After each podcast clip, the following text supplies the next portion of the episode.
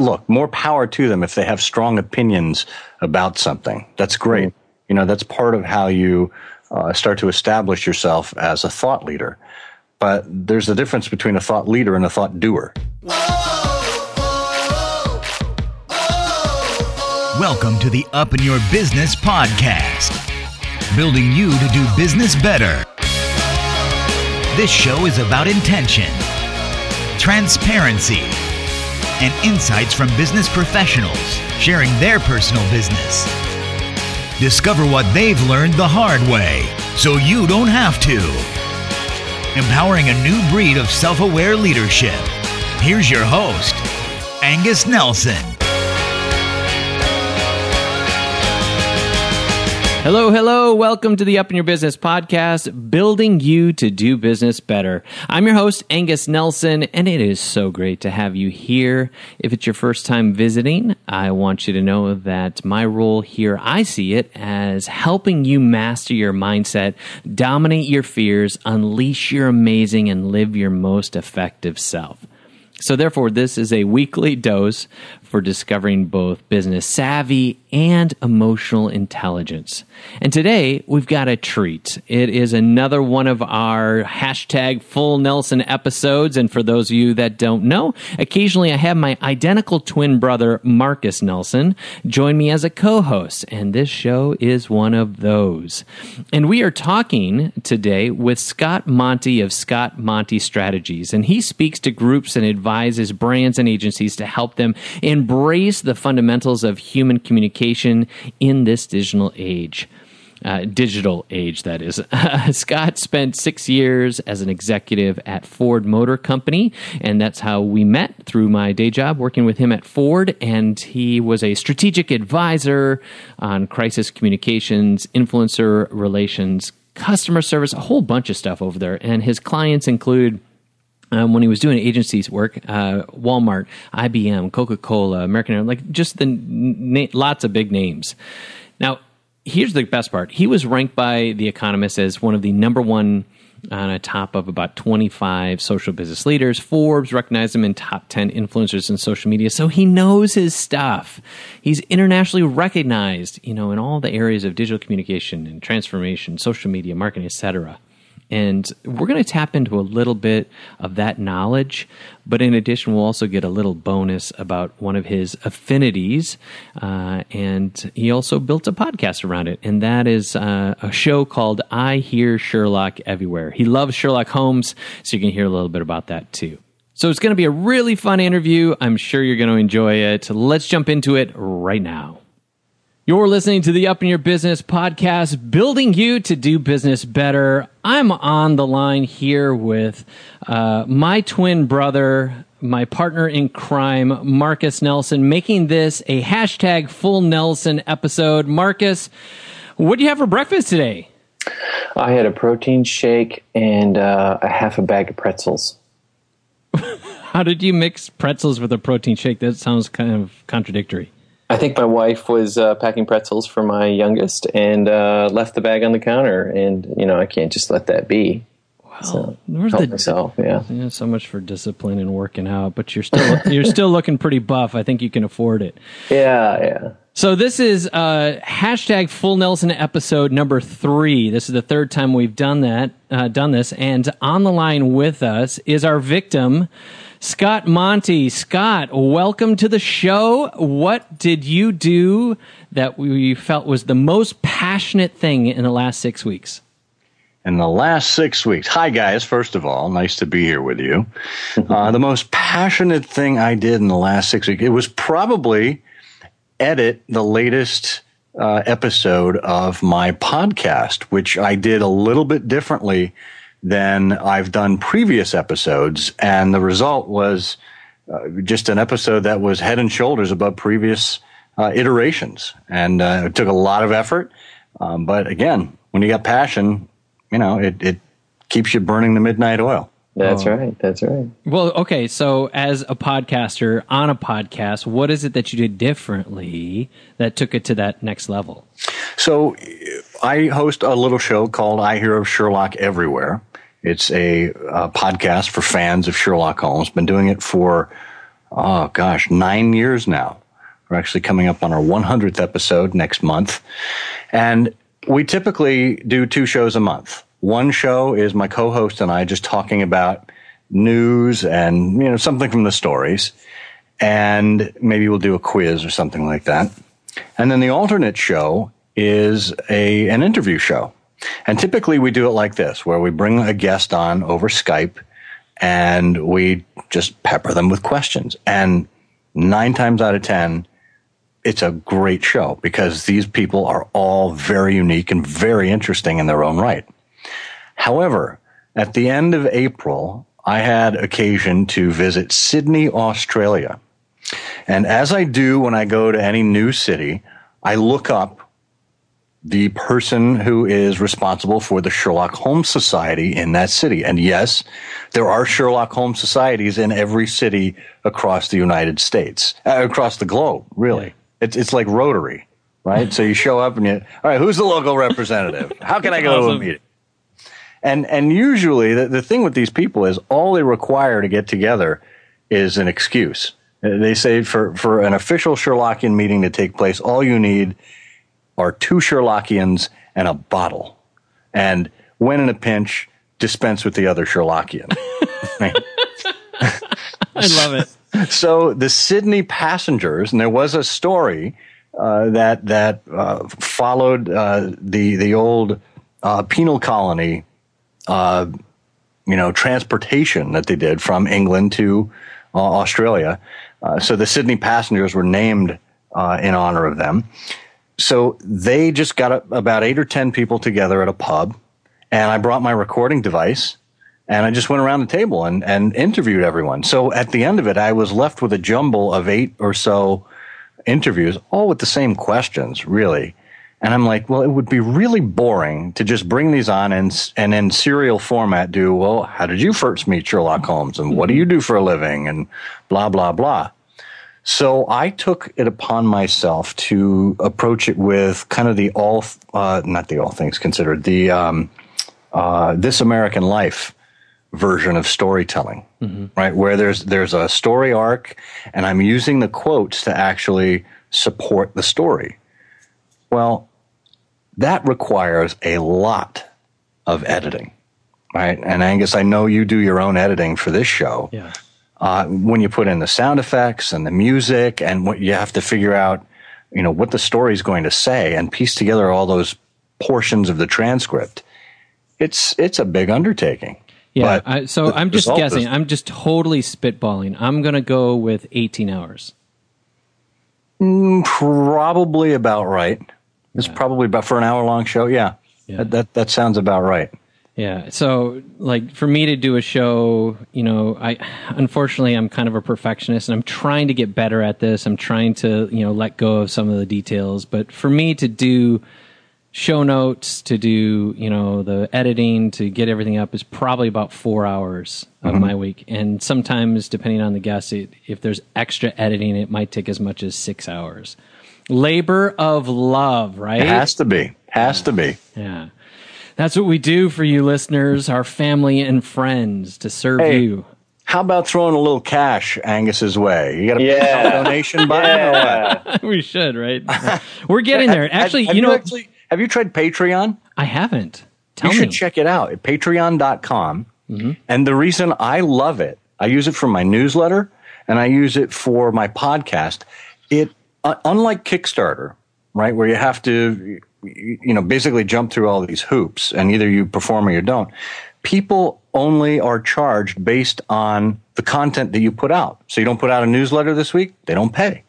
Right. Mm. So it's a per mm. piece kind of donation. Yeah. And, you know, for a dollar an episode or $5 an episode, however people want to do it, they can choose what, uh, what level they want to come in at.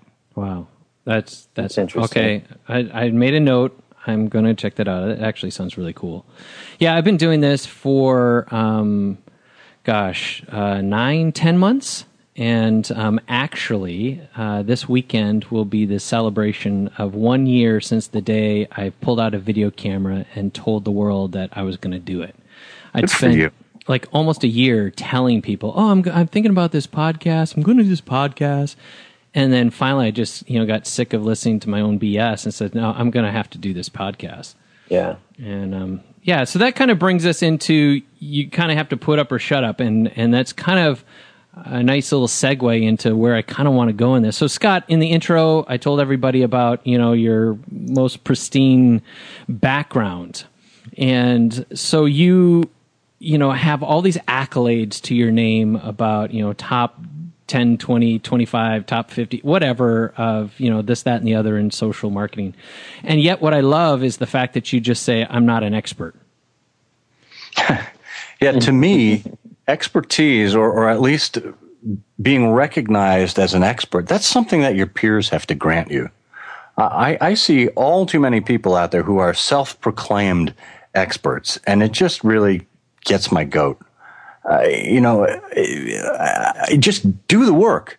Do the work, and the accolades will follow if you're worth anything, right? If you're not, then it'll be pretty transparent as right. to what you're all about. Uh, and and to me, it's a big red flag if someone is out there calling them something that is really um, that, that that's based on earning the right. Then uh, I, I just kind of bristle at it. Right. And so you have um, an agency now that kind of, you know, that you're doing your own thing, consulting, etc. You have your Sunday night show that you do, which is a Facebook Live, um, which we have the hashtag full Nelson episode with Marcus on here, but your show Sunday nights is the full Monty. And uh, I, yeah, this is great. We got the full Nelson, full Monty. So for you, being out there and having kind of done the work, done the grind. Marcus, your background being Salesforce, and now you yourself are a contractor doing the work, doing the grind. Mm-hmm, mm-hmm. And you listen to people who are talking a big game but haven't necessarily gone through those steps, who haven't necessarily done the work. Like, how do you process all of that? You guys were there from the beginning cutting your teeth, and these guys are Johnny come latelys. Yeah, that's a good question. I, you know, I don't know that I really sat down and thought about it. I mean, I, you know, I've go, gone to conferences and, you know, you always see those people that stand up there and they, they spout off, you know, what they've learned or what they think, uh, what they believe. Um, but they haven't really actually, you know, they're not true practitioners in the sense of sitting in the saddle for a big company. Um, and I, I don't think that's ever really bothered me per se. Um, I think when it does bother me is if I see them working on a project that I wish I was working on. Maybe then maybe I get a little jealous, I suppose. But I really didn't. I don't know that I've really put a whole lot of thought into it. I don't know. What do you, What do you think, Scott? Well, you know, I, I, I agree. I mean, I, I, look more power to them if they have strong opinions about something. That's great. Mm-hmm. You know, that's part of how you uh, start to establish yourself as a thought leader but there's a difference between a thought leader and a thought doer, mm-hmm. right? And and I, I don't begrudge them the opportunity to uh, to to counsel clients or to have those projects. What I what I do question is when when people follow them like lemmings yeah. without really thinking through. Well, is there some basis in this? You know, if it's somebody who is simply uh, platform happy and and simply wants to share with you their love of a particular you know new shiny object. Well that's great but how does it fit into the overall uh, in, into the overall flow of your business strategy? How does it fit with your marketing efforts and your communications efforts? Um, it, it's likely part of something bigger but they become so narrowly focused and so excited about that one thing that they're not able to articulate exactly how it fits with the rest of the business. And that's where I think there's some danger. Yeah.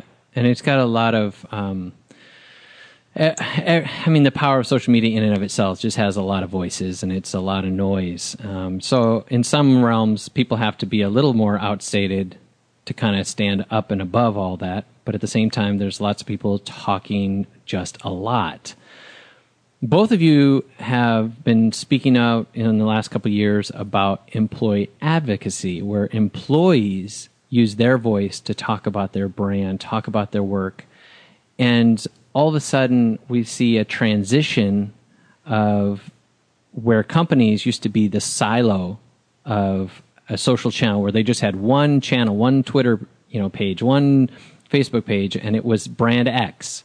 Mm. And now employees have kind of taken upon themselves, or other smart companies have given them the opportunity to talk about their brand and use their voice.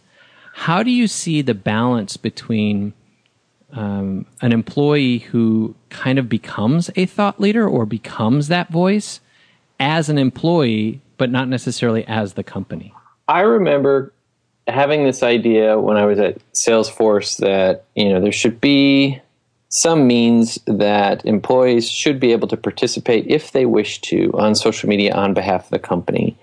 And you know that was really kind of what initiated what um, we did with inside of Salesforce, TweetForce, what we called, and we got together a lot of our MVPs, who were the people that outside of our organization, consultants, and you know just super admins for Salesforce, and then employees that we had internally. And so, you know, between those two groups, we probably had you know a couple hundred people, and I think it was really manageable, and everybody was super excited.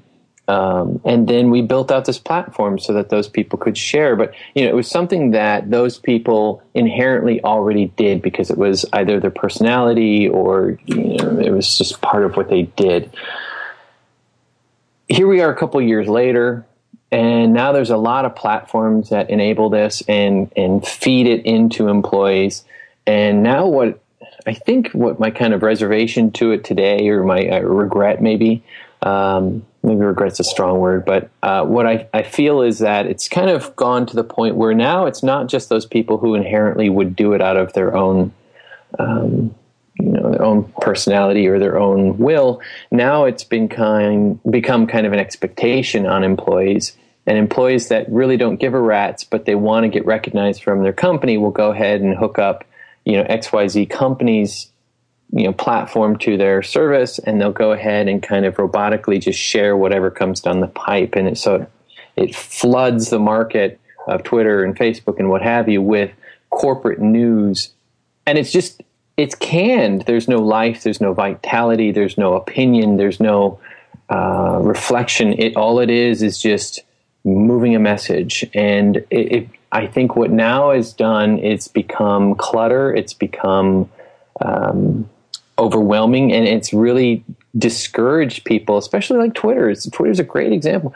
Now Twitter is no longer conversation. I think conversation is just a small percentage of what happens there. Now it's just sharing stuff, selling you things. I'm a, you know, I'm doing social sales, so I'm going to send you the latest, you know, link on what our platform can do for you, yada, yada, yada. Or we're content management. So here's the 12 pieces of content we're syndicating and distributing through our employee workforce for today. And tomorrow mm. we'll have 12 more queued up. And it's just rubbish. All it is is just stuffing the pipe with rubbish. And I think that's the part in hindsight that I regret uh, of, of initiating it, I guess, or, or helping to kind of incubate it in that it's kind of gone the opposite way. Marketers do ruin everything. You know, we ruined mail, we ruined phone calls, we ruined your cell phone experience, you know, we ruined your email, and now we've ruined your social media. Thank God for marketers. Thank God for. you know, I, I, think the emotion that you're trying to touch on there, Marcus, is ennui. Mm. It's uh, it, it's sad. It, it, it, it's sad that that collectively we have allowed it to get to this point.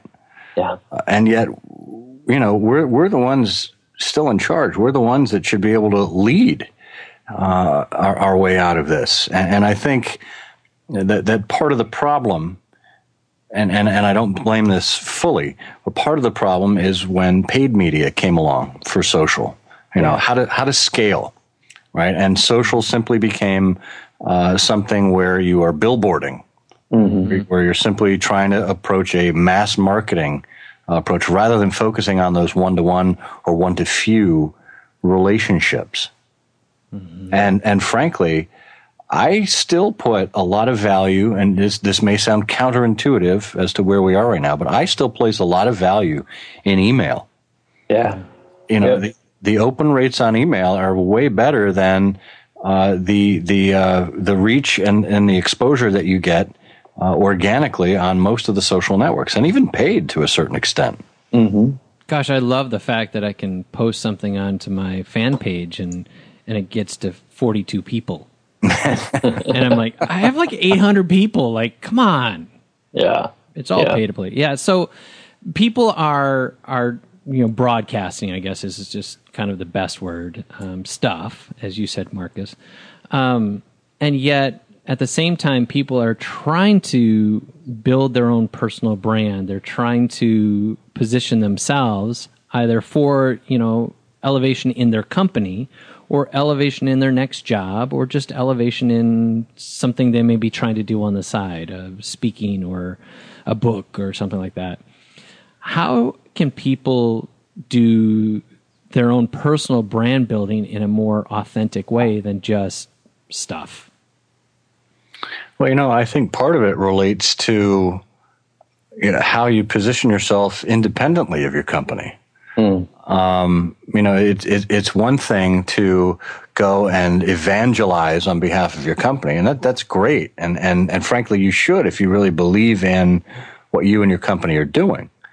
But to use that as a, a foothold to try and make your own name, well, why don't you try and make your own name in something that is parallel to what your company is doing or, or somewhat related? And I'll give you an example.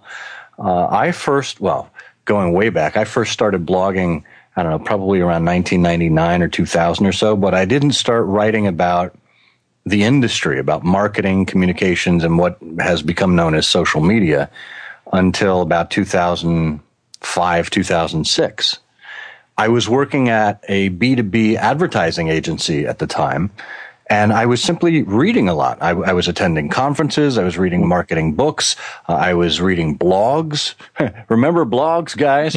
Um, reading blogs of, of people that I respected, and I was commenting on those blogs. And eventually I would leave a link back to something I had written so people in that community could see what I was talking about, right? So it became it became a, uh, a, a very long and laborious process of establishing relationships, establishing content of my own, not simply sharing other people's content, and tying the two together. And I think people are looking for a shortcut these days, and, and I don't think it comes by shortcut. No. No, it does not. and so again coming back to doing the work right Exactly. Um, Do your build- job. do your job. You had one job. um, so for you, Scott, you've kind of stepped out. You built your own brand. You have your shoot. You got your own logo with your little bow tie, and you, you have the look. You have your own little, you know, nuance that The says shtick. You The have your shtick. shtick. You have There your you shtick. Um, and for you, you left, you know, Ford Motor Companies, and um, you know, vis-a-vis now you're you're on your own, building that personal brand, and like, what is it like now versus when you were at Ford and the transition? What kind of fear and trepidation? What kind of determination and opportunity? Well, those those are excellent questions, uh, Angus, and, and I'm going to share a little secret with you and your listeners. Um, I only did the whole bow tie routine because it was foisted on me.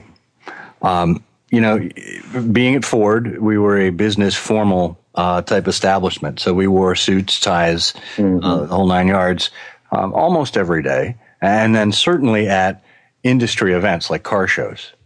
Um, it's like one step away from banking. It's really crazy. Um, and occasionally, occasionally, I would wear a bow tie. But you know what? You get spotted in a bow tie once, and you are branded the bow tie guy for life. Right? Right. So, Yeah. so somebody somebody actually created that logo for me because I was considering putting a new logo on my website, uh, and they said, "Hey, hey, what do you think of this?" And uh, they sent me over a couple of specs, and I really liked the the S and the M with the with the bow tie in the middle of it. And I said, "That's cool." So I had somebody, you know, I paid a designer to to to do a high res version, and and then I decided to uh, to leave Ford, and I go, "Well, I got the logo already."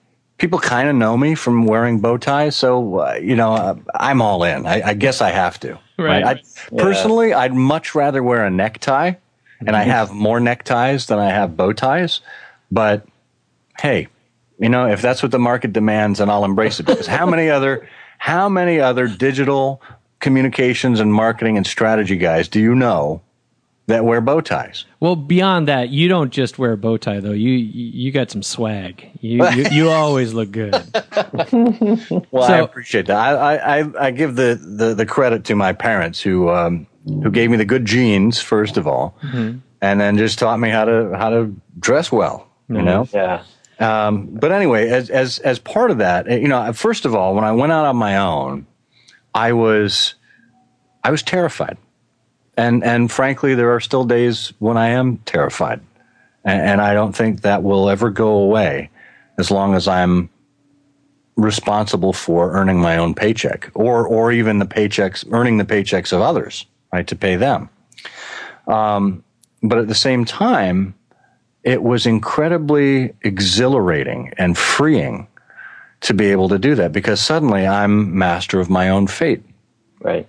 Um, I, I, I control what kind of clients I want to take, what kind of work I want to get involved in, uh, when I start my workday, whether I want to take time off in the middle of the day to spend with my kids mm-hmm. on some days. Obviously, there's client commitments other times. Yep. But I have more control over my life now than I have ever had. And people had said to me for many years when I was at Ford, because my job uh, became it, it, it, wasn't written this way on paper, but it became something of an internal consultancy. When people would say, "Well, I need to know something about digital and social," you know, right. and somebody else would say, "Well, go ask Scott." So I would sit down with people outside of the realm of my normal job and help bring them up to speed and help them design a strategy and all the rest. And people would say, "You know, you should do this on your own. You should open your own consultancy." And I always poo pooed it. I was like, yeah, yeah, whatever. You know, and I, I, I had the ability to be an entrepreneur within the confines of Ford, to be able to break things and to build things, and yet I had the safety net, right? I, I had I had the benefits, I had the you know the paycheck, so I never really had to go out there and do it on my own. But when push came to shove, and you know, I kind of looked at where I was in my career, I thought, well, it's never going to get any better than this in terms of uh, being ripe for an opportunity. Mm-hmm. And if I if I miss this window, I may never have it again. Mm-hmm. So I, I basically just jumped. Uh, have the full support of my family. I have a wonderful network of people, uh, clients and otherwise, that are helping me along. I have subscribers and uh, and and followers online, and I couldn't do it without all of them. Mm-hmm. And for you, like, what was it like? Um, where, where did you grow up? I, I grew up in Connecticut, and then I went to school in Boston, and I stayed on in Boston for 20 years until Ford recruited me out to Michigan. And when I left Ford, I decided there's no reason to leave Michigan. You know, I, I could do this from anywhere. It's a fairly good cost of living. Uh, all I need is a good Wi-Fi connection and a decent airport, and uh, I'm set. Uh, hence, I came to Nashville. Same thing. Just there you go. Keep it simple. So the well, reason why you, you, have better barbecue than we do. come on, come on. Uh, I got a couple places I'll take you. Um, so on that same note, um, I, the reason why I asked is because stepping out on your own, obviously, you have to develop some chutzpah to put yourself out there. A and then B, be confident that you know I guess you just have to portray confidence. And sometimes for people in the Midwest, um, for myself, my brother, and others I've talked to, like it's a little hard. It's complicated. The wiring in our brains that thinks that when we put ourselves out there, that we're going to get shot down, that we're going to be seen as a douchebag. That who do we think oh we God. are? Yeah. You know what I mean? Who do, who do you, you grew up in central Wisconsin? Who do, who do you think you do go speak at conferences and yada yada? what what what? Like, did you ever go through that, or did you just kind of mature into it and just roll with it? No, I know I'm a douchebag. you embrace it.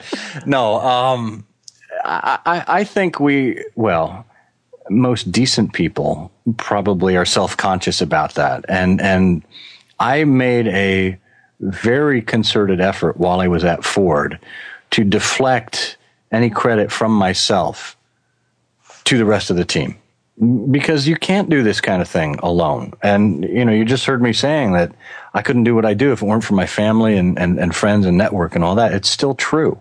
And, and I, maybe that's part humility. Maybe it's part self doubt. Um, and, and, and quite frankly, maybe it's the truth. Uh, I, I don't think it serves anyone to stand up there and say, I got here on my own, through my own smarts, through my own hustle, through my own sheer will. This is, this is the earth, people. We need each other. And, and I don't care whether you're from the Midwest, whether you're from New Jersey, uh, whether you're from California. We effectively are all the same human beings. We all want the same things. We all get to where we are the very same way. And, and frankly, I don't think I could have had a better leader from whom to learn than the very Midwestern, uh, native Kansan, uh, Alan Mulally at, at Ford, who was, uh, he just, he typifies what it means to be a leader in, in my book. And I was so fortunate to have somebody there who embraced all of those values and more. Hmm. Yeah. And how have you navigated, you know, from blogging to um, obviously the evolving of everything from MySpace to Facebook to Twitter, and now we've got you know Ello. all of this other stuff, mm. right? Did you just say hello? I did. I did. That's a flash in the pan. I remember those guys. Um, so, Plurk. how have you yeah, yeah. like gone through all of these iterations of the, these media things to you know embrace to learn etc and then what are you looking at into the future? Well uh, i think anyone worth their salt really needs to experiment with these platforms. You know they, they may not all be for you. Uh, you know i've i've taken the time to experiment with snapchat for example uh, i'm not a huge snapchatter and mostly because snapchat's a very visual um, a, very visual network, a very visual platform. I'm if if I'm home at, at, my home office, there's not really a lot visually here to to excite people that would right. really make it worthwhile. If I were still at Ford and I were on the test track and I were at the uh, the F one fifty factory and stuff, if I in the hall with Alan Mulally, well, sure sure, that would be a lot different. and to me, you know, the other thing that, that's big, and it's, it's why I do this every Sunday night, is live video. Mm-hmm. Which is which is really counterintuitive. At the same time that sixty percent of people are watching television in a time shifted manner, right, on their DVRs or uh, on their their iPads or whatever. Why would live video be suddenly the thing, mm-hmm. right? Well, it's because you want to be able to convey to somebody that you're feeling something or you're thinking something and that you're giving them an experience they otherwise couldn't have at that very moment, right? And maybe they tune in live, maybe they catch it on on replay, right? So for me, live video is also very important. But when I first sat down to think about how could I do this Facebook live video stuff when Facebook gave me the um, the feature, I thought, well, who am I? What, what makes me so special that somebody would want to tune in and see a talking head? I mean, what am I going to do? Right. So I came up with this plan to, first of all, put some utility behind it, right? Use it as a preview of my Monday morning newsletter. So if you tune in live, the benefit that you're going to get is you're going to see what a couple of the links are and you're going to to hear me wax poetic about those topics a little more in depth than I would in the newsletter, right? Yeah, so I get right. to spout off, and and you'll get to see other people who are also there and interact with them in the comment section. So once I had that kind of plan together, I started saying, well, how do we make it so that people will actually want to tune in? So I said, you got to do it. You got to do it on a regular basis. You have to schedule it. You have to let people know when it's going to happen mm-hmm. rather than just popping up and say, oh, by the way, I'm live right now. You know, build some anticipation. Right. And, and that's why I started doing trivia in it as well to kind of make it fun and and because I've got a name like a game show host anyway, um, I, I, figured I may as well play the game show host. yeah. So yeah. you wrap all those things together, and suddenly, okay, now you've got something that's compelling, right? And now uh, I'm able to to be more intelligent about it when I counsel brands about the opportunity. Yeah. Man, uh, can I jump in? Yeah, go for it. Of course. So you do the live videos and you've got the newsletters. Uh, do you feel like those activities bring you leads, or are they more just kind of brand awareness? How would you how would you segment what those activities provide for the Scott Monty experience? I, I think they're both. Uh, and I can give you a couple of examples in a minute, but you know, in terms of thinking about all the other ones, and I realize I kind of strayed from the initial question there, Angus. Um, it, it's about you, have to experiment, but you also have to go where it's most effective right? And I think at this point, email, as I said earlier in the show, is still very effective. Facebook, obviously, very effective as well, which that's where it ties into the to the live video. And the other thing too is um, I'm a firm proponent, even though you've got all sorts of options like Facebook Notes and uh, the LinkedIn publishing platform and Medium that are all blogging like uh, atmospheres or, or, or platforms. I'm still a full believer that you need to own your own content. Right? You need to be out there on all those other places, but you need to still have a central place where you control the experience. Mm-hmm. And that's why having a website or a blog or whatever you want to call it is really important. Right? So so Marcus, to your point, the live video, the newsletter, you know, those all are parts of the overall let's call it Scott Monty Strategies brand experience that I'm putting together. Mm-hmm in addition to public speaking. Right. right. To me, public speaking is probably more of a calling card for, um, you know, what I stand for and and the services I provide than uh, either of those other two individually. Mm-hmm. And yet, um, and and here's here's a perfect example. One of my clients is is Walmart, right? Largest company in the world. Yeah. So I, I, should just hang it up now. I can't. I can't do any better than, than that. Um, Fortune one. I, that's exactly it. Fortune mm-hmm. one. What?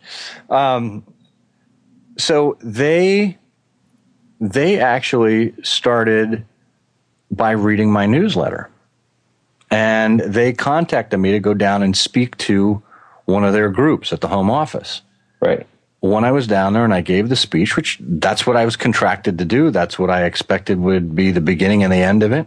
Mm-hmm. Afterwards, they pulled me into a conference room and they said, We need to figure out a way to work together. Mm-hmm. Said, okay. And they said, Oh, by the way, we take your newsletter and we either make all of our team members subscribe to it or we disseminate it internally uh, and, and make sure they read it every week.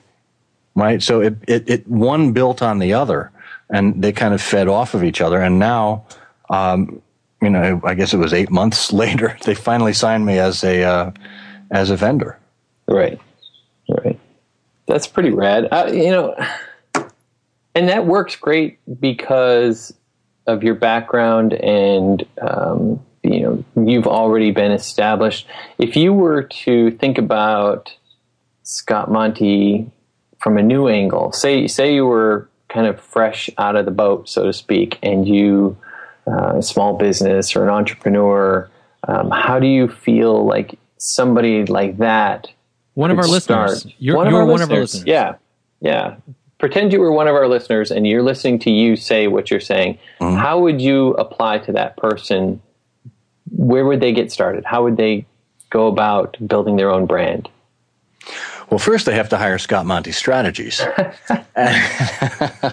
um, nice. I, I, think you know, like I said, it's it's not necessarily something that you can just come out of the gate with. It's something that you have to work at, and it's something you have to build towards. Mm-hmm. Um, and and it absolutely, essentially involves networking, both online and in person, with other people. Mm-hmm.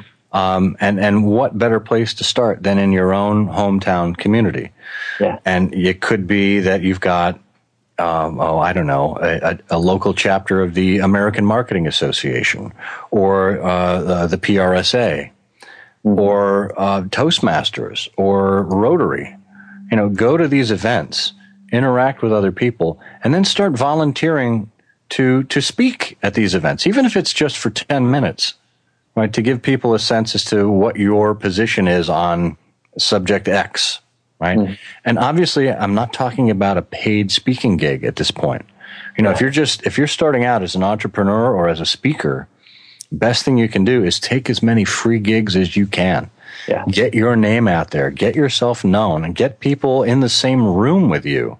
Mm-hmm. Um, because B2B, B2C doesn't matter to me. And I saw uh, Ginny Rometty, the uh, uh, CEO of IBM, another Scott Monty Strategies client, by the way, um, mentioned just last week at the Code Conference. It's it's not B2C or B2B. It's B2I, business to individual. Mm-hmm. Or I've heard it called F to F, face to face. It still matters. And I think you can make more of an impact on people that way by being present, physically present, and sharing your ideas than you can online in this day and age. Yeah.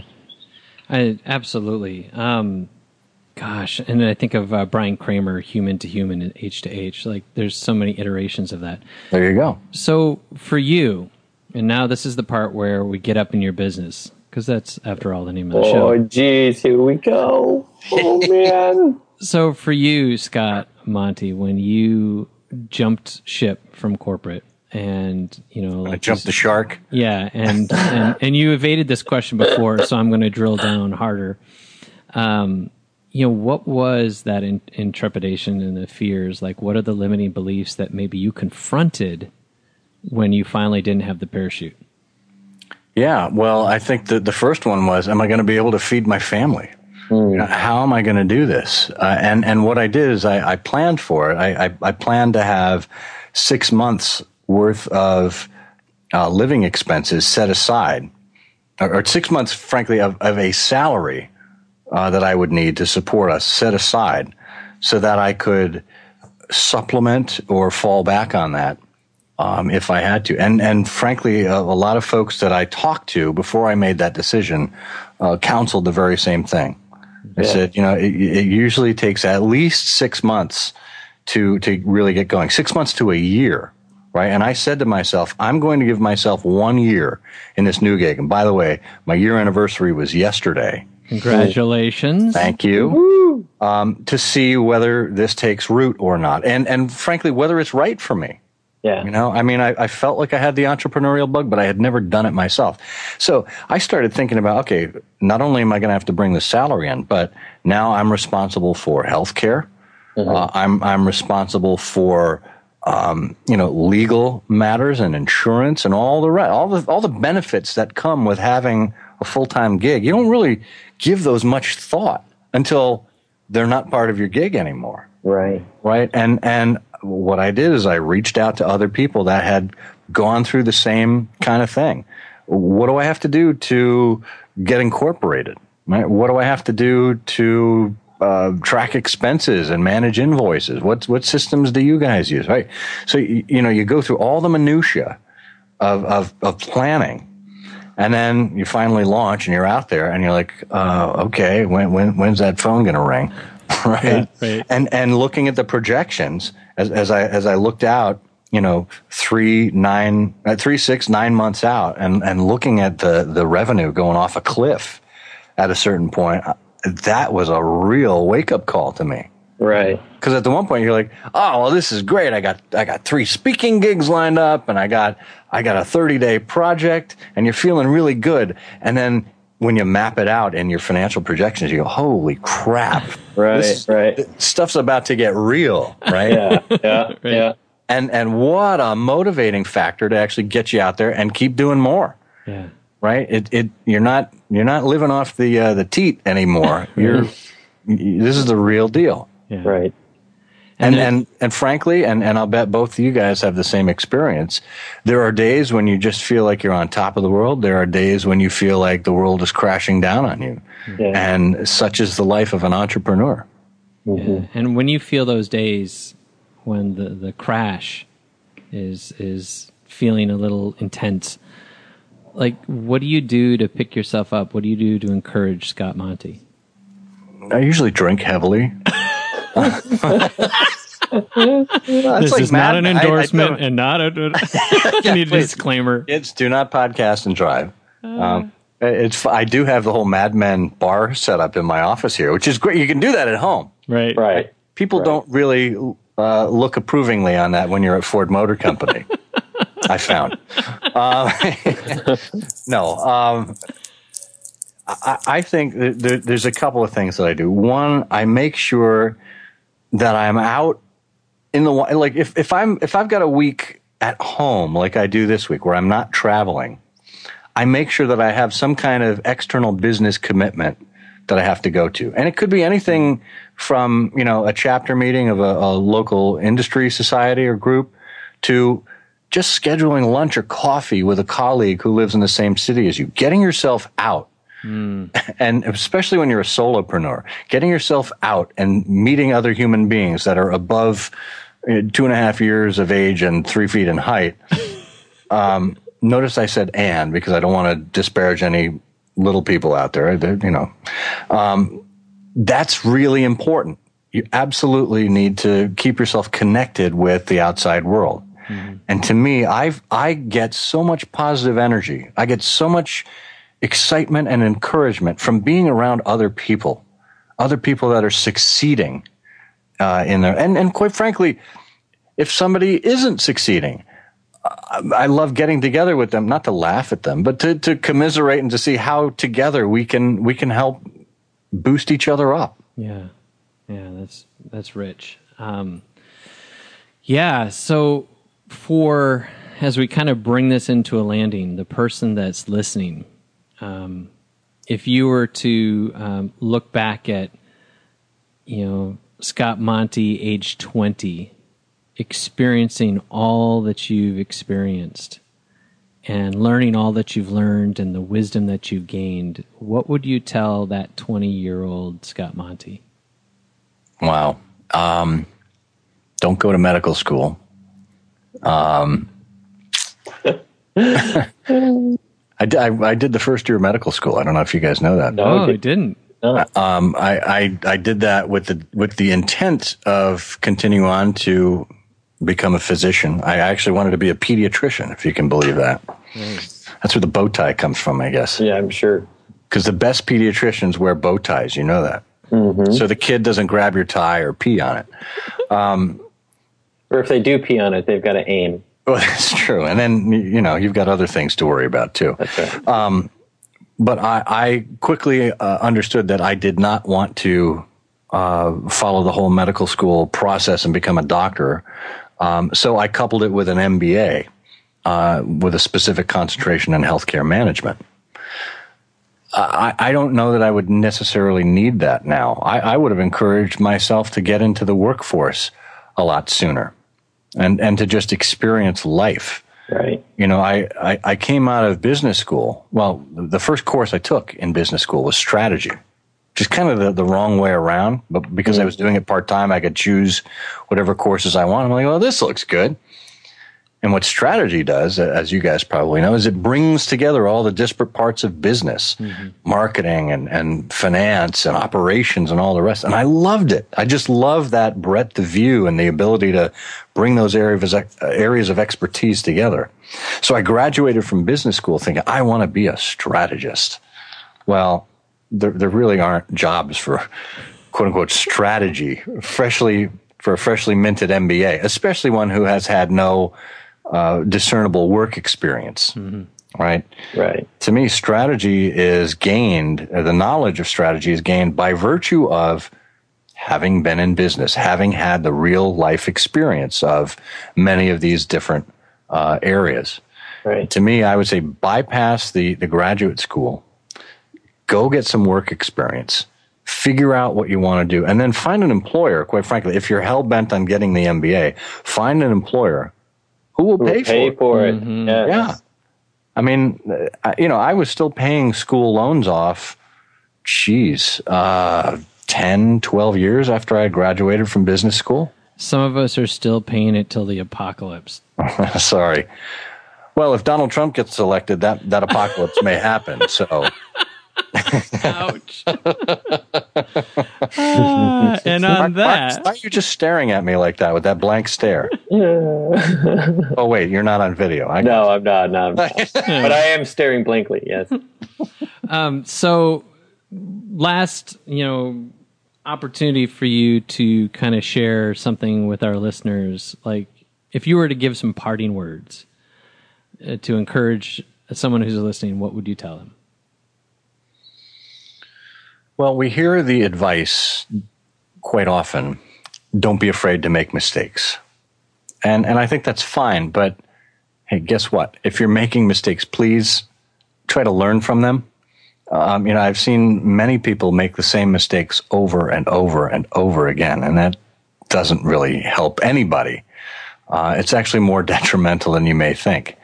Now, it's wonderful to be able to have the freedom to experiment and to try new things and, and to not be afraid to fail, right? But just as you go into it without the fear of failure, neither should you have the fear of succeeding, right? I found that for me that that was probably more of an underlying factor in my trepidation, in my unwillingness to go out on my own so much earlier because I was afraid of not failing but succeeding. What what what how would I know how to figure this stuff out? How would I know how to how to set up a new business, how to pay an employee, how to do some of the things I've never done before? Right. Well, you know what? If you're if you're if you're in a situation where you have to figure that stuff out, that's good news. That means you're doing well. And there are other people out there who will help you. People always want to be part of a success story. So don't hold your back, hold yourself back by failing to learn from those mistakes and and and hampering your own efforts to succeed. Great word. Great word. So if people want to get a hold of Mr. Scott Monty, how would they go about doing so? Uh, easiest way is to just go to scottmonty.com and you can find it all there how to connect to me on Facebook and Twitter and LinkedIn and email and subscribing to the newsletter and all the rest. And Plurk and Ello. and Snapchat. And Snapchat. well, guys, it's been awesome. Scott, thank you so much for uh, your transparency and, and doing what you do best, just being you. I really appreciate you, Marcus, as well. Thanks, guys, for being a part of the show. Thank you. Pleasure. I want to thank Marcus for joining us on the show today, and also a great uh, appreciation to Scott Monty for uh, just sharing his wealth of knowledge. Um, I encourage you go check out his newsletter, The Full Monty. Uh, you can learn about the the latest and greatest in business tech news. Lots of great information there. Now, the thing that really jumped out to me today on the show was the part that Scott talked about that fear of being successful, is I like to call it the fear of success. You know, at the end of the day, most of us don't realize that our mind, our mindset, is such an invaluable part. Uh, to the trajectory of our life. And if we don't, uh, stay with me here, mind our mind, um, we often miss out. And where some would say that they have this fear of failure, that they don't want to look bad or something of that nature, that's one facet, kind of like Scott said. But that fear of success, that's like stating the thing I see in my mind's eye that I'm here to do my purpose I am going to disqualify myself from accomplishing that because I don't believe I can become the person I need to be in order to accomplish the thing I know I'm here to accomplish. That's pretty deep. And there are so many of us who have gone through phases and confrontations with fear, with intimidation, with intrepidation. And I want to invite you to this simple piece of knowledge Anytime there is fear, courage is its immediate partner. You cannot have one without the other. Courage is only a result of fear being there in the first place. And in order for you to overcome the fear, you only need a small, very, very small percentage more courage than you have fear.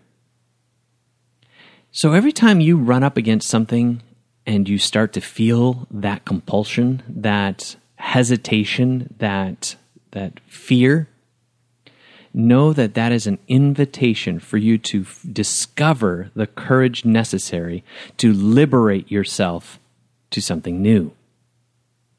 And if you get the mindset that anytime you r- brush up against that fear, that it is the threshold or the um, gateway to the next echelon. And if you allow that fear to control you, you can might as well just accept the fact that you are being manipulated by your own subconscious of experience or voice of people from the past. Don't do that. Don't allow things to hold you back from being your most effective self. In order for you to get past some of these things, you may have to meditate on some some um, affirmations. You may have to get a third party. You may have to get coaching or counseling. Like all these things are possible. The question remains: Do you want it bad enough? Will you do what it takes to get over the fear? That's my thought for you today, and I invite you to come to the other side because you can find things that are beautiful and amazing that you will build your self worth, you will build your confidence, and you will build yourself upon a higher echelon, knowing that fear cannot stop you. That's a pretty powerful feeling. So, yeah, stay with us. There's going to be more to come. Oh my gosh what a that was really deep, and I, I, love you being a part of this. I'm so glad that you stayed uh, through the show to hear a little bit of that. If you will have any questions or if you want to comment on the show, please come and find me on Twitter at Angus Nelson is where to go. Just the at sign A N G U S N E L S O N. If you're looking for any of the links that we discussed in the show, you can find those on the show notes page. Simply go to angusnelson.com forward slash 044. I'd also like to encourage you, come and join us on Facebook. I've got this uh, private Facebook group uh, for uh, a couple hundred of us. You can simply type up in your business private group in your Facebook search bar. You'll see that pop up. Just request entry. I'll make sure you get into the community. Other than that, I am your host, Angus Nelson. Go ahead and tell your friends because the greatest compliment you can give is a referral to someone else, either by telling them in person or sharing it on the web. I would love for you to share. Keep taking your business up by getting up in your business. Live intentionally, love extravagantly, and lead with self awareness. Be amazing. Thanks for listening to the Up in Your Business podcast with Angus Nelson. Find more at upinyourbusiness.co. Remember, that's .co, not .com.